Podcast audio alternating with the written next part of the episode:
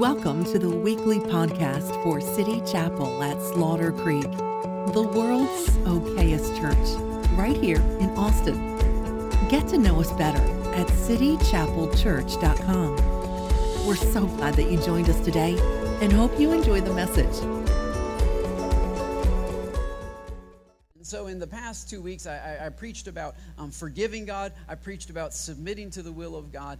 Um, but I still can't get away from John the Baptist. And so I don't want to preach, you know, for the next six months on pain and suffering and sorrow and uh, just go completely emo on you. I don't want to do that, um, you know, and, you know, because we'll all start, we'll probably chain, trade out our, our worship songs for country music or something, and it'll be, it'll just completely jack up the vibe of our church. But, uh, some of you like country music. That's cool. That's fine. Um, I can't stand it. But um, I don't, I, I, don't, I don't want to sit there too long, but, but, I, uh, but last week, I just didn't feel like the ending of Submit to God was good enough for me. I mean, it's good, and obviously I thought it was good because I, cause I preached it and shared it with you all, and I do think it's a necessary step, but it just doesn't feel right. It doesn't feel right that, we, that, we, that, that the Bible's completely silent about John's final hours, his final months, we, we hear Jesus say, Blessed is he who's not offended at me. We know that he is executed and buried. There's a lot of interesting uh, uh, teaching from the Catholic Church and from the Orthodox Church about what happened to John's head afterward, and there's kind of some mystical sort of weirdness going on. But but we really don't. It, it just what what what kept me up at night last Sunday night, by the way, after I preached the message to you that was so difficult. I was up at 2 a.m Sunday night. Normally I'm wiped out, tired, but I couldn't sleep because, because it, it bothered me. It bothered me that God just left us just with submit to his will and just be done with it. I, I, I said, God, where is the joy? Where is the, the comfort? Where is the hope? Like, I need something more than just, well, submit and hope that everything. I, I need something more than that. And that's where the Lord spoke this, this passage to me um, from Second Timothy. I, I was. I was, I was on the toilet downstairs at 2 a.m. saying, God, what the heck? You're just going to leave your servant down there? I mean, come on. Like, serious, I need some hope. And, uh, and this is where this scripture played out uh, in my mind. And this is, this is another servant of God who, uh, his name is Paul.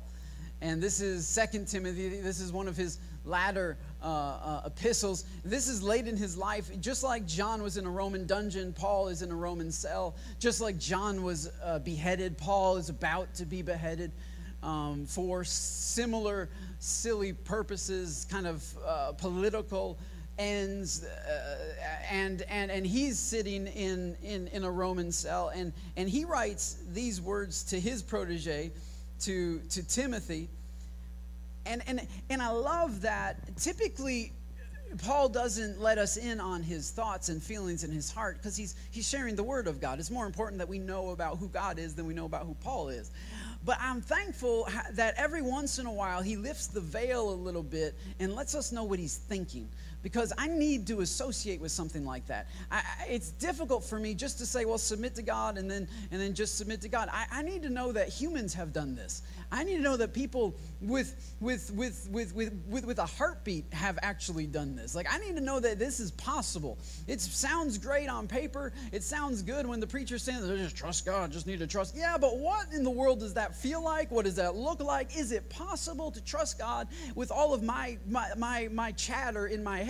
Is it possible to trust God with all of my excuses? Is it possible to trust God? Because maybe, maybe Paul has a better understanding of God. And so maybe it's, I'm not at a a place where I can do that. And so it's difficult sometimes. And I love when Paul just opens the veil a little bit and he lets us know how he's feeling in this moment, right? He is he is almost hearing the footsteps of the executioner coming to his cell. And he writes to Timothy, he says, For I am already being poured out as a drink offering. Now he's sharing his heart. This is how he feels he says, I am already being poured out as a drink offering. A drink offering uh, was, was, was a type of worship, a type of offering to God that instead of bringing cash and putting it in the bucket uh, at church, um, water is very is very precious in the Middle East, even today, but especially 2,000 years ago. And so, what they would do if they wanted to show how much they value God, they would take a, a cup of water and pour it out on the ground as a as a waste, as a as a worship, as just saying, God, like you're worth more to me than this water, and so I'm going to dump this water out right here. And that's what Paul says his life is. He says, my life is like a drink offering. There's this great value, and God's just like pouring it out on the ground. It's a waste.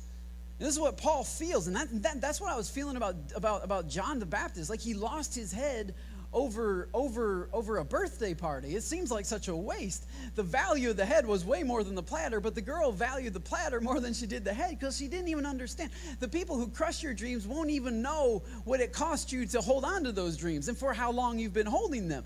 But it's just such a waste. And Paul says, This is how I feel. I feel like a cup of water that God is just pouring completely pointlessly on the ground as a drink offering, as worship to Him and he says the time of my departure is at hand. Like like it, like i'm about to die here. And so and so and so paul what are you thinking in this moment? John what are you thinking in this moment? And this is what paul tells us. He says i have fought the good fight. I have finished the race and i have kept the faith Finally, he says, there is laid up for me the crown of righteousness, which the Lord, the righteous judge, will give to me on that day. Um, crown here means wreath or victor's wreath, like, like, like he's referring to the race. So he's finished the race, and so he's going to get a, a victor's wreath for finishing the race. The righteous judge will give me on that day, and not to me only, but also to all who have loved or, or longed for his appearing. And so, if you want to know what John is feeling, this, this gives me hope because I think this is what John was feeling. I think this is what this is what this this is what Paul is feeling. Is that at the end of it all, as his life is being poured out as a drink offering, which which I can associate with at times, uh, feeling the waste, feeling the loss,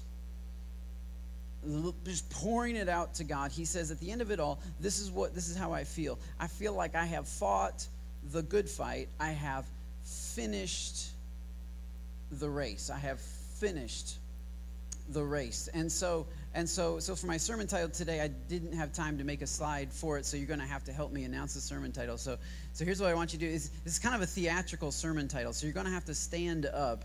Uh, I, I, know this isn't Catholic trip mass, but if you just stand up, you only been, you've been sitting for a little while, so you're gonna have to stand up. You're gonna have to face the person next to you. Ro, you're gonna have to talk to Jana and uh, maybe just the three of you guys are going to have to chat. Um, you're just going to have to announce it to the person next to you, and then and then and then you're going to have to act it out. Okay, so you're going to have to announce it, and then you're, then you're going to have to like shake your head. Don't get too social yet. It's just. This, this is, this is, you're just going to shake your head and then just sit down in disgust, all right? So this is, this is the way this is the sermon title is going to go. Okay, so it's just, it's just four words, all right? So just look at the person in the eye and say, I am so done. Okay, now shake your head and sit down. Just. Have you ever been done with anything? I mean, just done. Done with a college degree, maybe. High school, anybody have just been done? Anybody been done with a hard work week? Anybody, everybody on Friday afternoon just been so done? Anybody been done with a toxic relationship, maybe? You just, well, don't shout me. Okay. That's uh, sounded a little, little fresh. That's good. That's good. Uh, sometimes, like, you, you, you reach a point, right, uh, where, when you, if you're doing anything worth doing, if you're, if you're exploring anything worth exploring, if you're fighting for anything worth fighting for, you reach a point when you are so done. And I don't mean so done like, like you're ready to quit, but I mean you've pressed, you've pushed beyond the point where you wanted to quit, and you finished what it is you set out to finish. And this is what God was sharing with me is that there is a joy in being done. There is a great joy in being done. Now, I'm, I'm not like Paul. I don't, I don't think I'm about to lose my head next week, but there are some things I have done and, and, and, and I think sometimes, uh, especially as Americans in the 21st century and millennials especially, we, we tend to look up at this massive mountain of where we're going, and we're never done because we're never there. But if you want to get discouraged, just look at the end game. Just look at the big goal. Keep your eye on the big goal. That will make you so discouraged. at some point you have to learn how to create micro wins, how to create smaller wins to say, I am done with. Like, I did that. And, and th- this is what the big goal is made up of. It is made up of a whole bunch of little goals. And so, even though I'm not on my deathbed necessarily, I'm not about, I don't think I'm about to lose my head anytime soon. There are some things that I can say, I am so done. I have done that. Like, I did that. I did, maybe I didn't do it well. Maybe I did, maybe I would do it better if I got to do it again. But I did it. I, I did it struggling. I did it bumbling my way. I fumbled my way through, but I did it. Like, nobody cares how you cross the goal line in football as long as you're holding onto the ball and you get across the line, right? It's not, there's no such thing as an ugly touchdown catch. There's no such thing as an ugly touchdown run. Every single score, um, Cowboys fans, by the way, this is how you win games, is you score touchdowns. This is how it. this is how it happens. And I'm not talking about the last drive in the fourth quarter. I'm talking about the first quarter, the second. This is how you win games. This is how you get the big W is by getting small micro wins, by getting first downs and then getting touchdowns. And at some point you have to learn how to celebrate. Detroit's really good at that. Celebrating whenever cuz we score like two a game. So every time we score, boy, we know how to celebrate. You got to learn to celebrate when it's done when you have done it. And I don't mean you've completed everything. I don't mean you've finished everything. I don't even mean you placed first, second, or third. Paul says, I have finished the race. He's not even talking about where he was standing on the podium. He just got across the finish line. At some point, there is a great joy, there is a rest, there is a relaxation when you have done it. And, and, and, and, that's what I want for all of us. I, I, I want to live a life of having done something, of having done a lot of little things right? Even even the purpose statement of people are worth it. This is wonderful and and and and, and colossal and big and and, and and and and all of that. But but but you have to celebrate like when the trash has been picked up um, from the three mile stretch of road that we adopted, right? You have to celebrate when the 33 kids are fed this week um, by the, the, the, food that you guys are bringing. We have to celebrate the little things. I mean, yeah, we, it's not like we're impacting all of Austin or all of the world or, or, or changing, you know, world changers and all that kind of stuff. But, but, but at least for 33 kids through the summer, they're getting food in their stomach every single day because we did that. Like we did what was in front of us. We did what we could do with the money that we had and the resources that we had and the opportunities that we had had. We did it. And there's just a joy about that. Uh, because they got to celebrate that every once in a while. Like, like with our Keep Kids Fed program, we started with what, five kids in a summer. And we fed those five kids, and we fed those five kids every week. And you guys adopted different families, adopted them, drove to their homes, didn't make them come to church to get food. We just took food to them.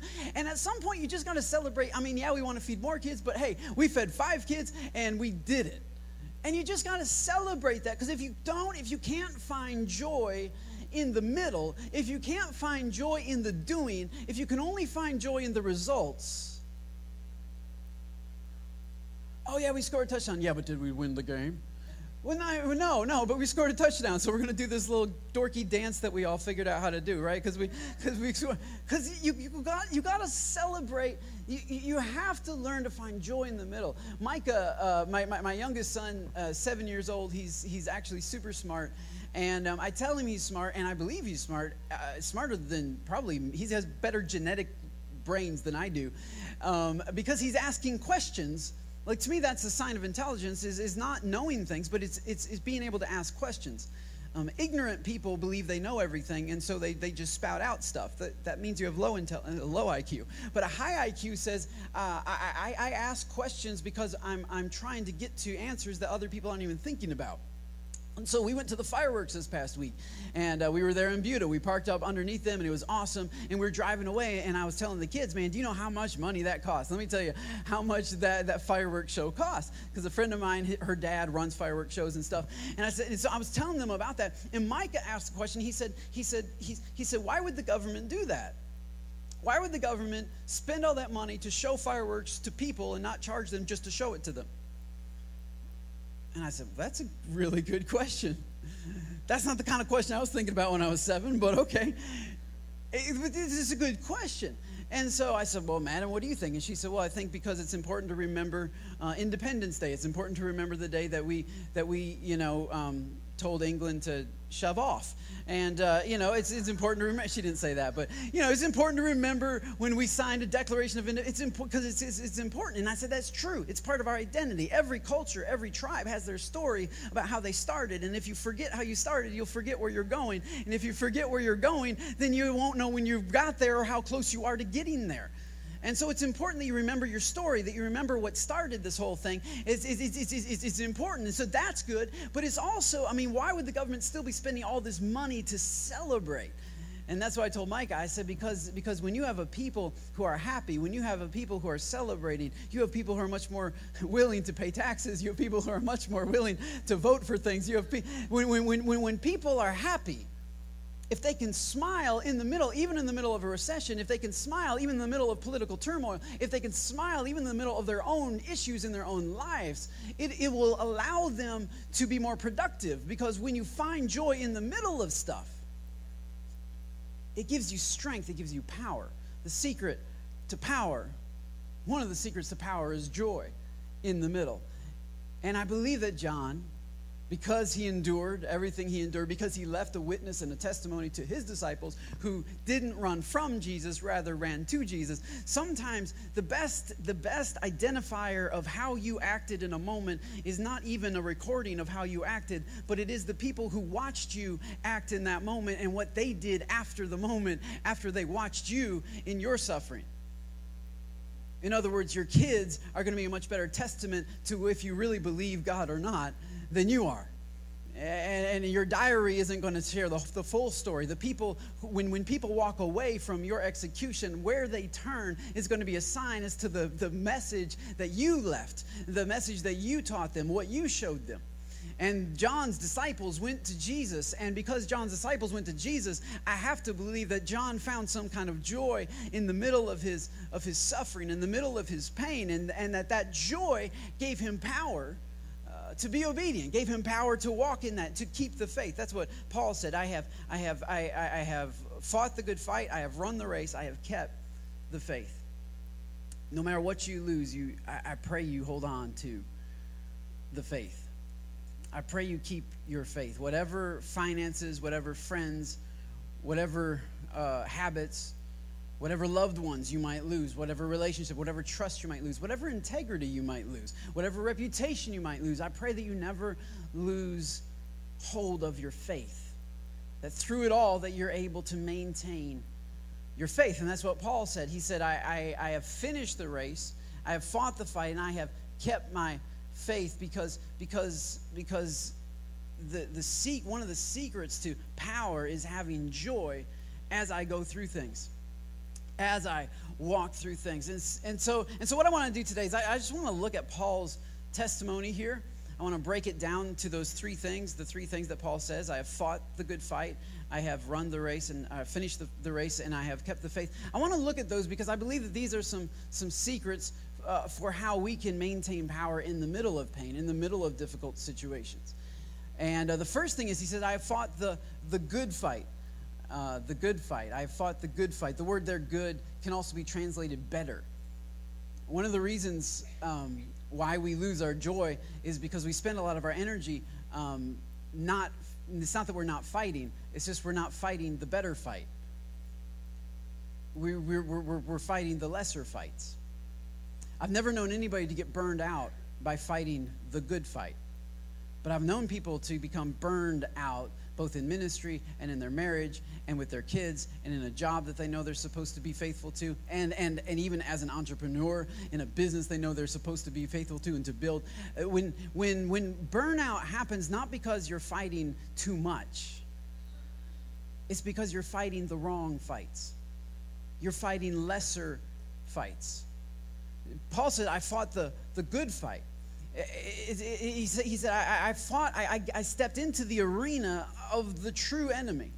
And this is this this is this is the trick of being in the middle of pain. Oftentimes what we want to do is we want to fight the enemy that's in front of us. We want to fight the enemy that's causing or we perceive as causing pain or we perceive as the is the roadblock. And so we will fight lesser fights and sometimes we'll actually win. Sometimes we'll win the argument. Sometimes we'll win the fight and we will feel like, "Hey, all right, cool. We we we we we, we gained some ground. We won something." But but here's the deal. If you're if you're not fighting the right enemy, it doesn't matter you would be better off losing in a fight against the right enemy than winning against all of these people who are not really your enemy and all of these arguments that you're creating where they're, they're not really the bible says we don't wrestle against flesh and blood but against principalities and powers and rulers in high places. And sometimes that's got messed up to be to be like well you have to be really weird to be spiritual. No the highest place in the land is right here. This is as high of a place as those enemies and powers and rulers. This is where they reside. They reside right up here. And so often we're fi- we're fighting the enemy out there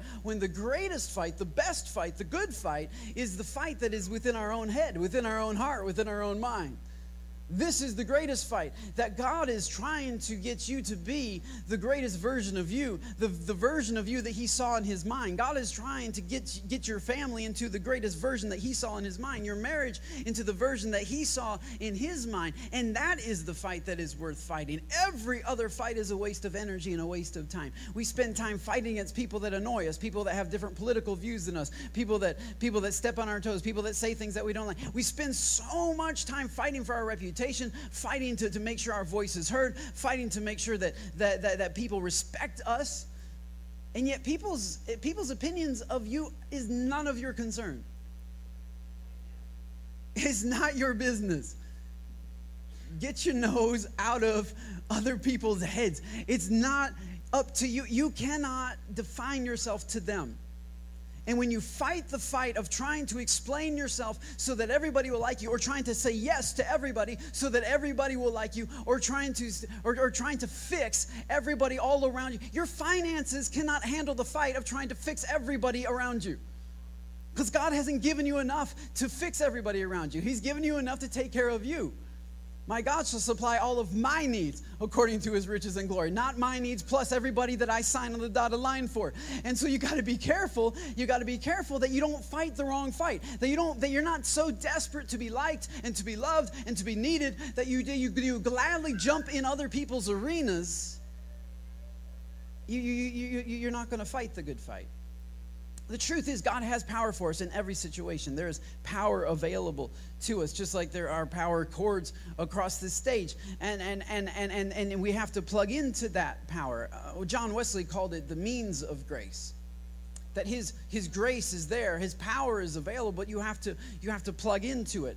You have to connect with it. And so, and so one of the means of grace is, is, is, his, is his word. And so if this is collecting dust on your shelf, eh, then you are not plugging into the power that is available to you. Uh, another means of grace is prayer. That when you that when you connect with God in prayer, that He gives power to you and understanding to you just by praying. You say, "I don't know how to pray." Well, it's really easy. You just you just start talking to Him. That is prayer, and that creates power. Another source of power is is the local church. It's, it's a source of power for you. It's a, it's, it's a means of grace. It's a way, it's an avenue, it's a channel that God comes to you. Another source of power for those of you that are married is your spouse. Once you once once you married that person, once you committed your life to that person, the Bible says the two became one. In other words, God will never just speak to you by yourself. He will speak to you through your spouse. He will meet your needs through your spouse. He will give, give you grace through your spouse. That's why when you cut yourself off from your spouse, that's why when you turn a cold shoulder to them and when you ignore their needs, when you stop loving them, you cut off the grace of God in your life and you're left on your own and you feel alone and you struggle alone and you deal with the things that you God had provided grace for you in that woman or in that man but there was a there was a cutoff point. and sometimes sometimes in a marriage the man or the woman cuts themselves off and you sense that but what i have learned is that is that is, is that there there are these sources right the church your spouse your family sometimes if, if, if you're if you're if you're a teenager your parents are a source of grace to you Don't curse your blessing. Don't bite the hand that feeds you. Come on, somebody. They, they, they are, they are God's path, it, it's God's channel. If God wants to speak to you and you're 12 years old, He's going to speak to you through your parents. God even spoke to Jesus. God spoke to himself through his parents when he was 12 years old. And he said, No, no, you don't need to be here. You need to be over here.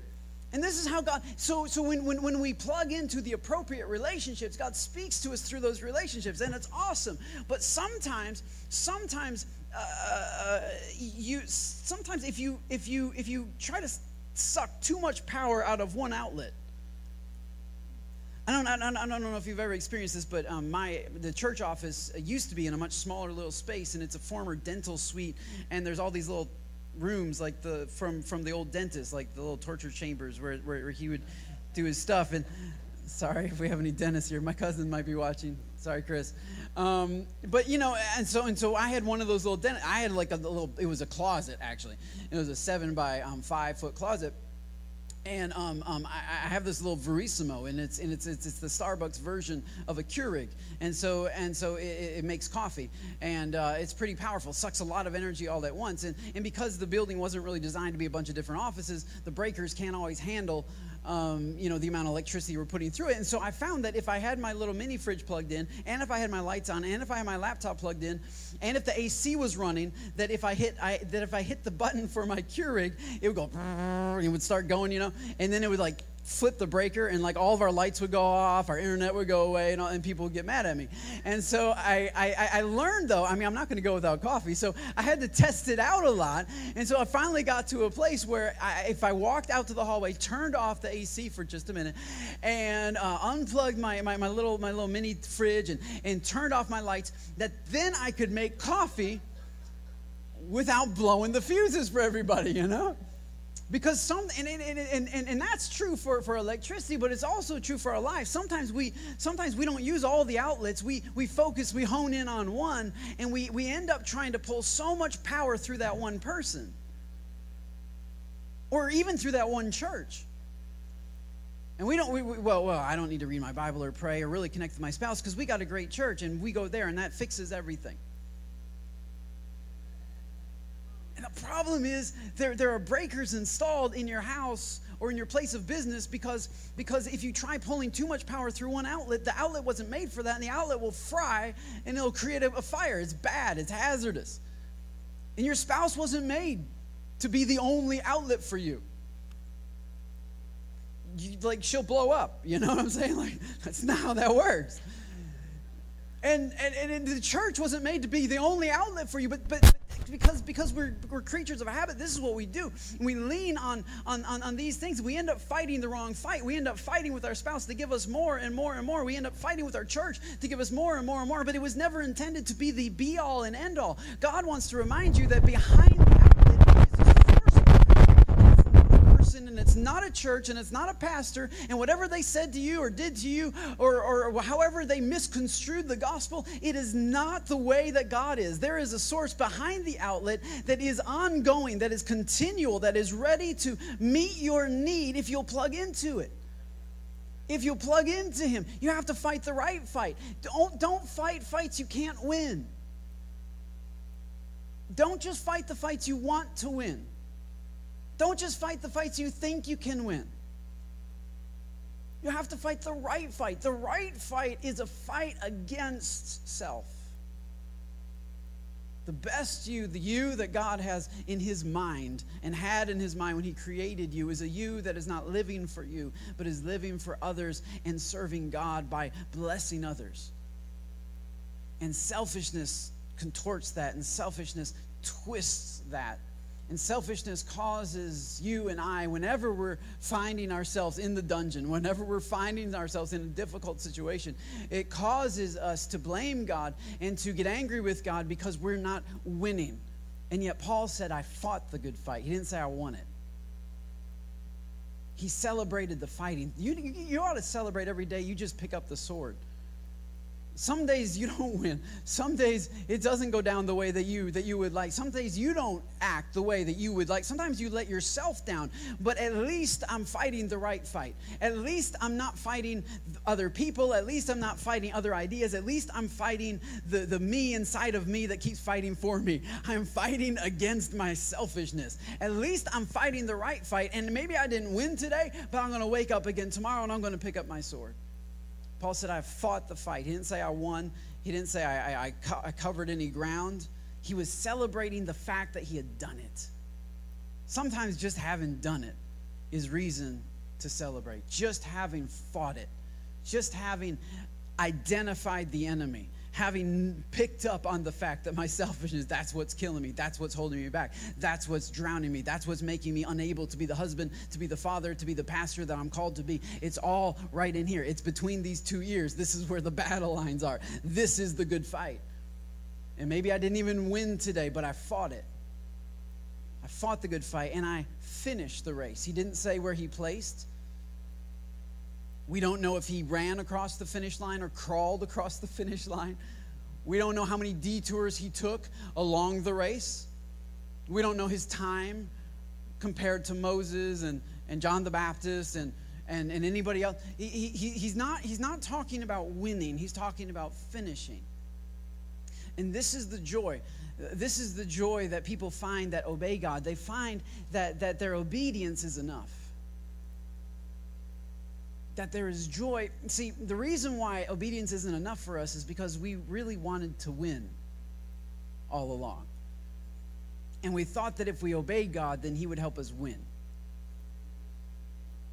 And that's why we joined up with his team. That's why we grabbed his baton because we're going to run with the Jesus League now because he's going to help us win. And life's going to get better when I start going to church and things. And, and, and as soon as I start giving money to the church and tithing and stuff like that, then, then I, you know, I'm just going to, I'm, I'm going to get a new Lexus and, and it's going to be awesome. And just, and because, because we love the, we love the, the, the stories, right? Like we want to be on TBN sharing about how we did this and then that happened, woo, and then that happened, and woo. And then we want to write a bestseller based on this amazing act of faith that we took. And then God just came in and, and made it all make sense. And it was awesome because we really wanted to win.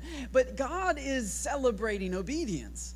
God is celebrating finishing. God is, some days you got to pray yourself to a stand, and then maybe pray yourself to a walk, and then maybe pray yourself to barely take a step today. And I don't know how long it's going to take to finish this race, but God celebrates every single step along the way. The fact that you're moving forward, the fact that you're taking decisive steps in the direction of His calling over your life. This is what God celebrates. With all of the detours, with all of the side steps, with all of the tripping and falling and bruised knees and straight faces that you have. The question is did you finish the race? Did you finish? Did you move forward? Did you always get back up? Did you always take another step? And this is what God celebrates. There are no, like, you know, gold medal and uh, gold, silver, and bronze winners in heaven. There are those who finished and those who didn't. And the joy of heaven is to have finished, is to have been obedient.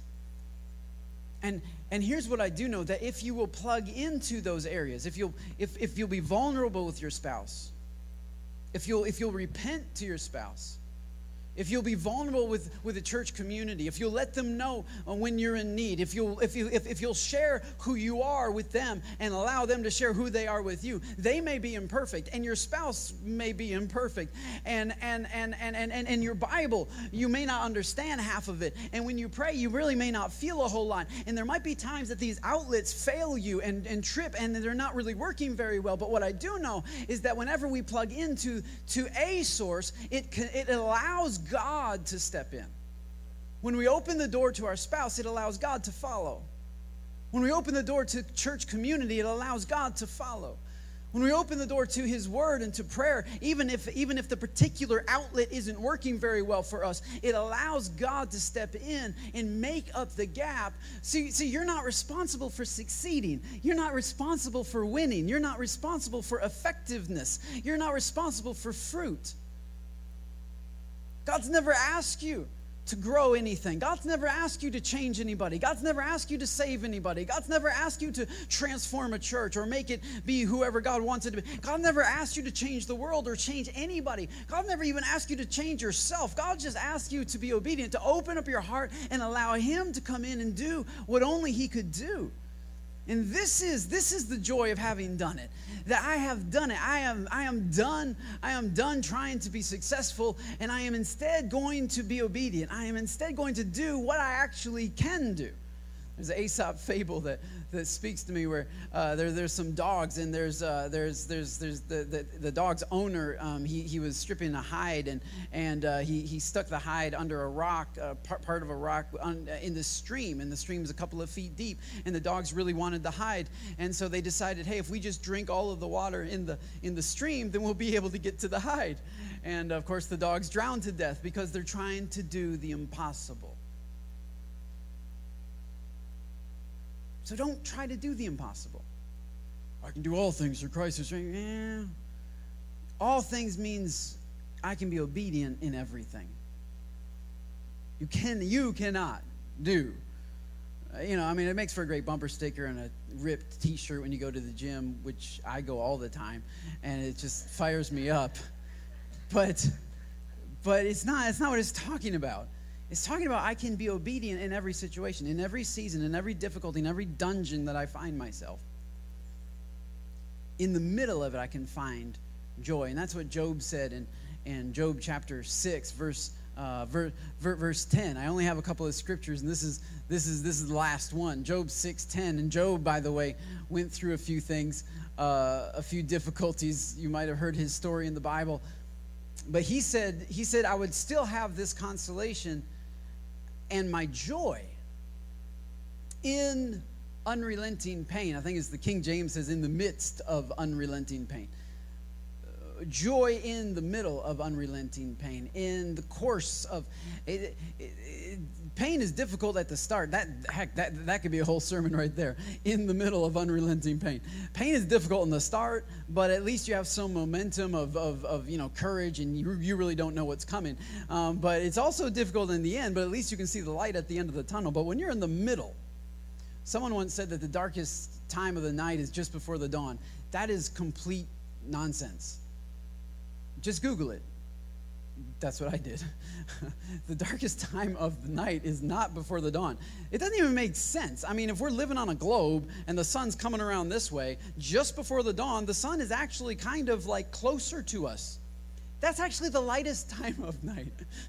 it's just before the dawn. I mean, it's never lighter than the moment just before the sun rises, like, except when it went down because we're living on a big circle. You know what I'm saying? Like, it, it, it doesn't make it. But but, for, but some preacher one time said thought it sounded really good. The darkest time of the night is just before the dawn. He's trying to encourage people who are in the darkest time of the night by lying to them.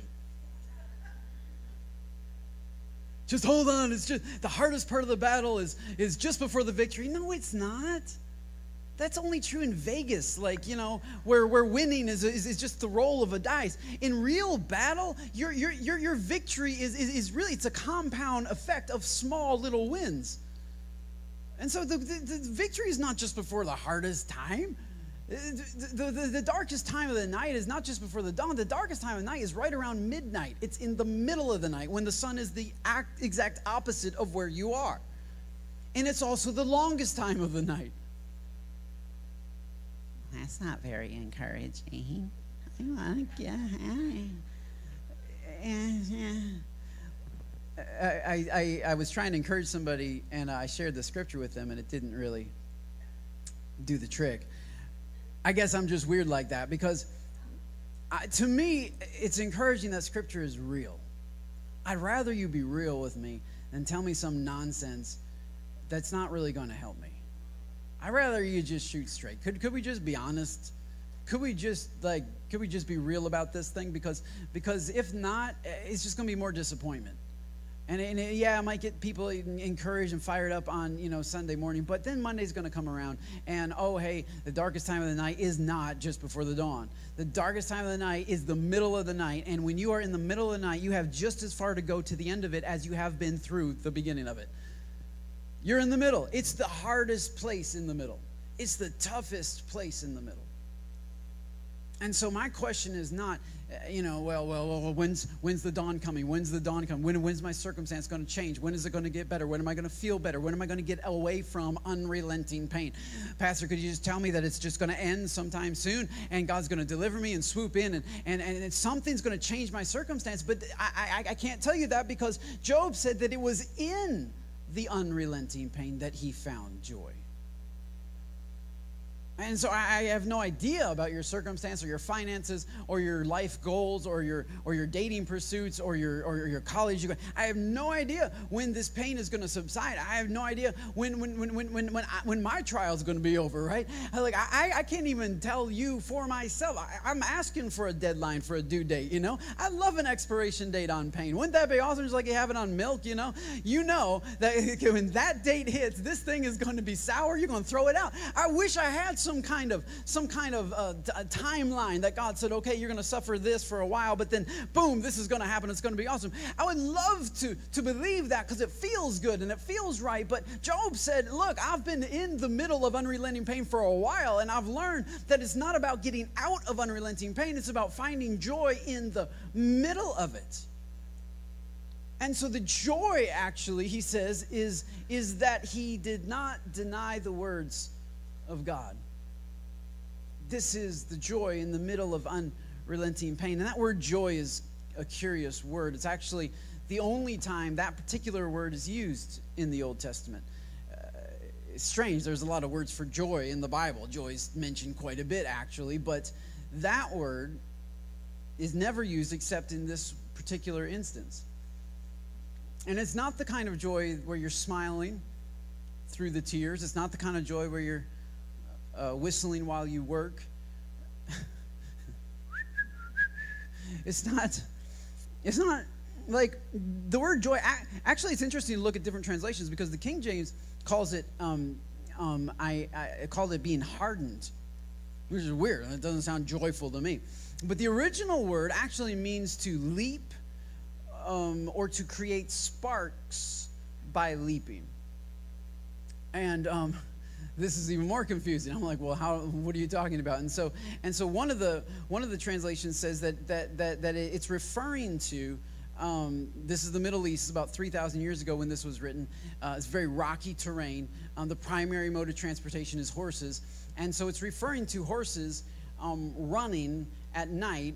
And and and it is said that when they ran extra fast across rocky terrain, that they would kick up rocks on their way and they're running and when they're running really hard those rocks would would clash against each other and create um, sparks and so actually the word my joy is is really could be translated my sparks or the sparks that i am making or the, the leaping that i'm doing that's creating the sparks and this is this is what I love about scripture is that it's real about the situation that we're in, but it doesn't leave us without joy, without hope in the middle of that situation.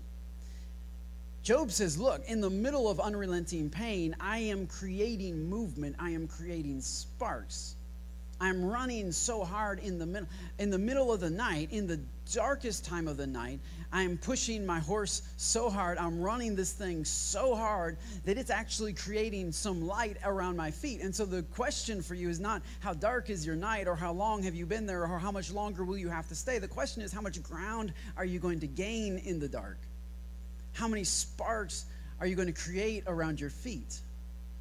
And this is what this is what Paul, uh, I believe, he's talking about when he says, "I have kept the faith." He doesn't, he doesn't mean he's kept it captive. He's held on to it and not let anybody see it.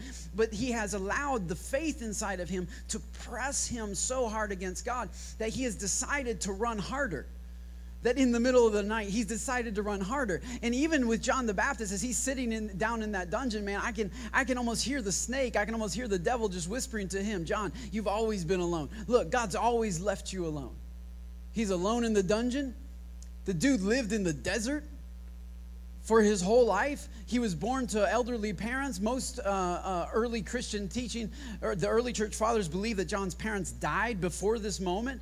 Uh, that he didn't have any brothers or sisters. He'd always been alone.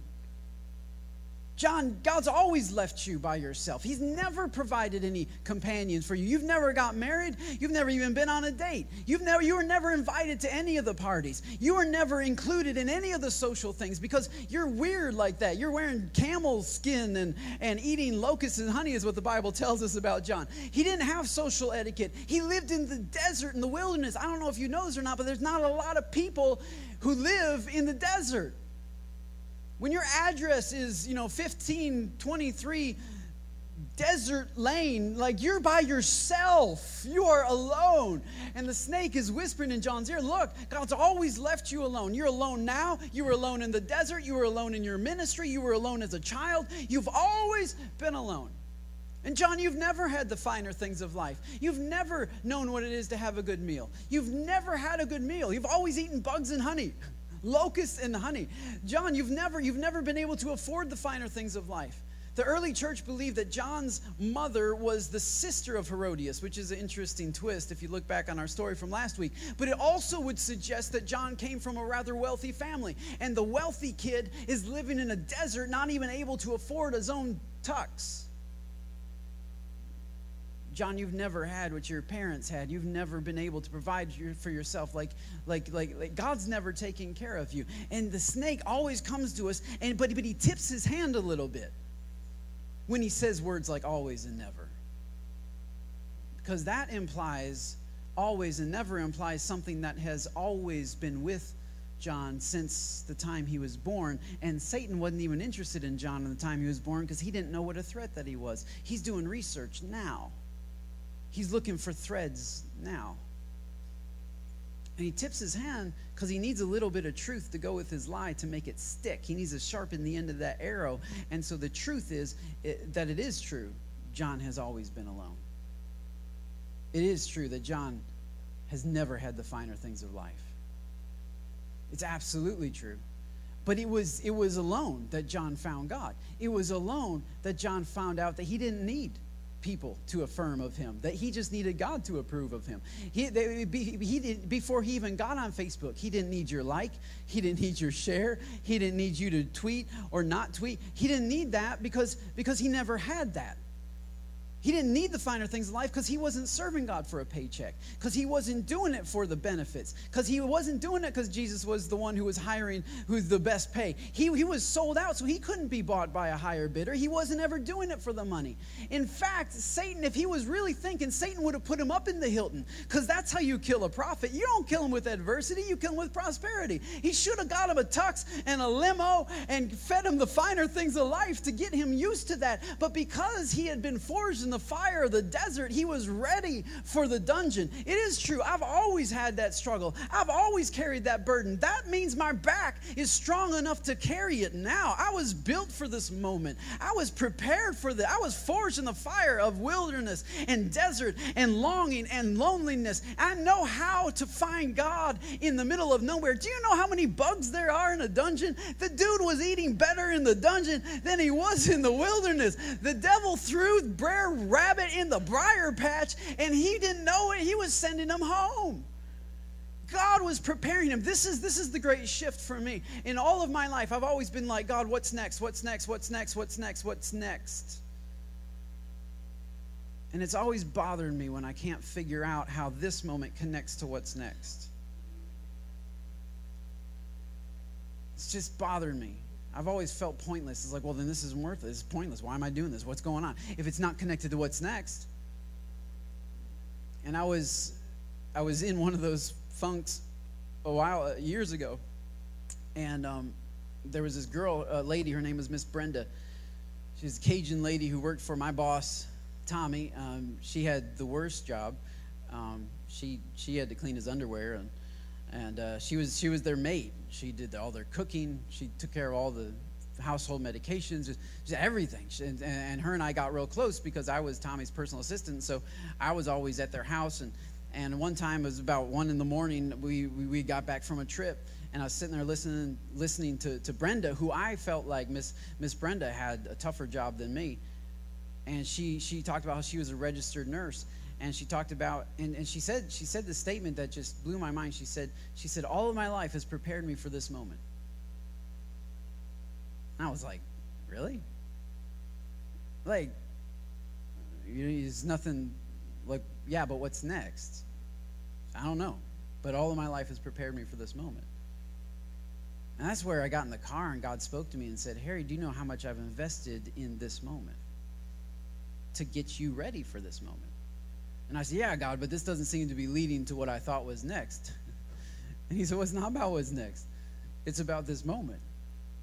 And it is true that you've always had these certain struggles and it is true that you came from this certain family and it is true that that that you've always had these these certain things these strikes against you but that's because it's part of where you're what's next it's part of where you're going I've, I've built up certain muscles that you need and i've left other muscles just unused because they're just not necessary for what i'm asking you to carry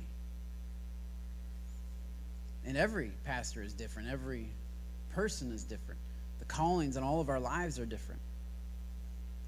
And if you're so obsessed with winning the race, you, you might never actually finish. If you're so obsessed with winning the fight, you might never actually have fought. If, if you're too obsessed with avoiding the pain, you might never learn how to create sparks in the dark. And you can't help the dark, you can't help the pain. That's going to come whether you're serving God or serving yourself or whatever. That is part of life. But to but to make your own sparks to to not like we, we, we get stuck in cycles where we're waiting on a rescue right and we're praying for those guys who are right now in thailand waiting on a, a rescue some of them are being rescued and that's awesome but you're not in thailand you're not in a cave you're, you're not waiting on a rescue. You, God has put inside of you the necessary tools to be your own rescue, to get yourself out, to make your own sparks. There's not, there's, no one's coming over the hill. The cavalry's not coming. It's FYI. It's not going to be there. It's not showing up.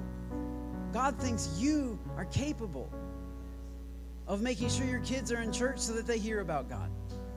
God thinks you are capable of making sure you make good decisions so that you have the finances to do the things that you need with the money that He's given you. God thinks you are capable. You are your rescue. You're, no one's coming to, to, to no one's going to jump into that dungeon. You have the sword with you. You've always had it with you.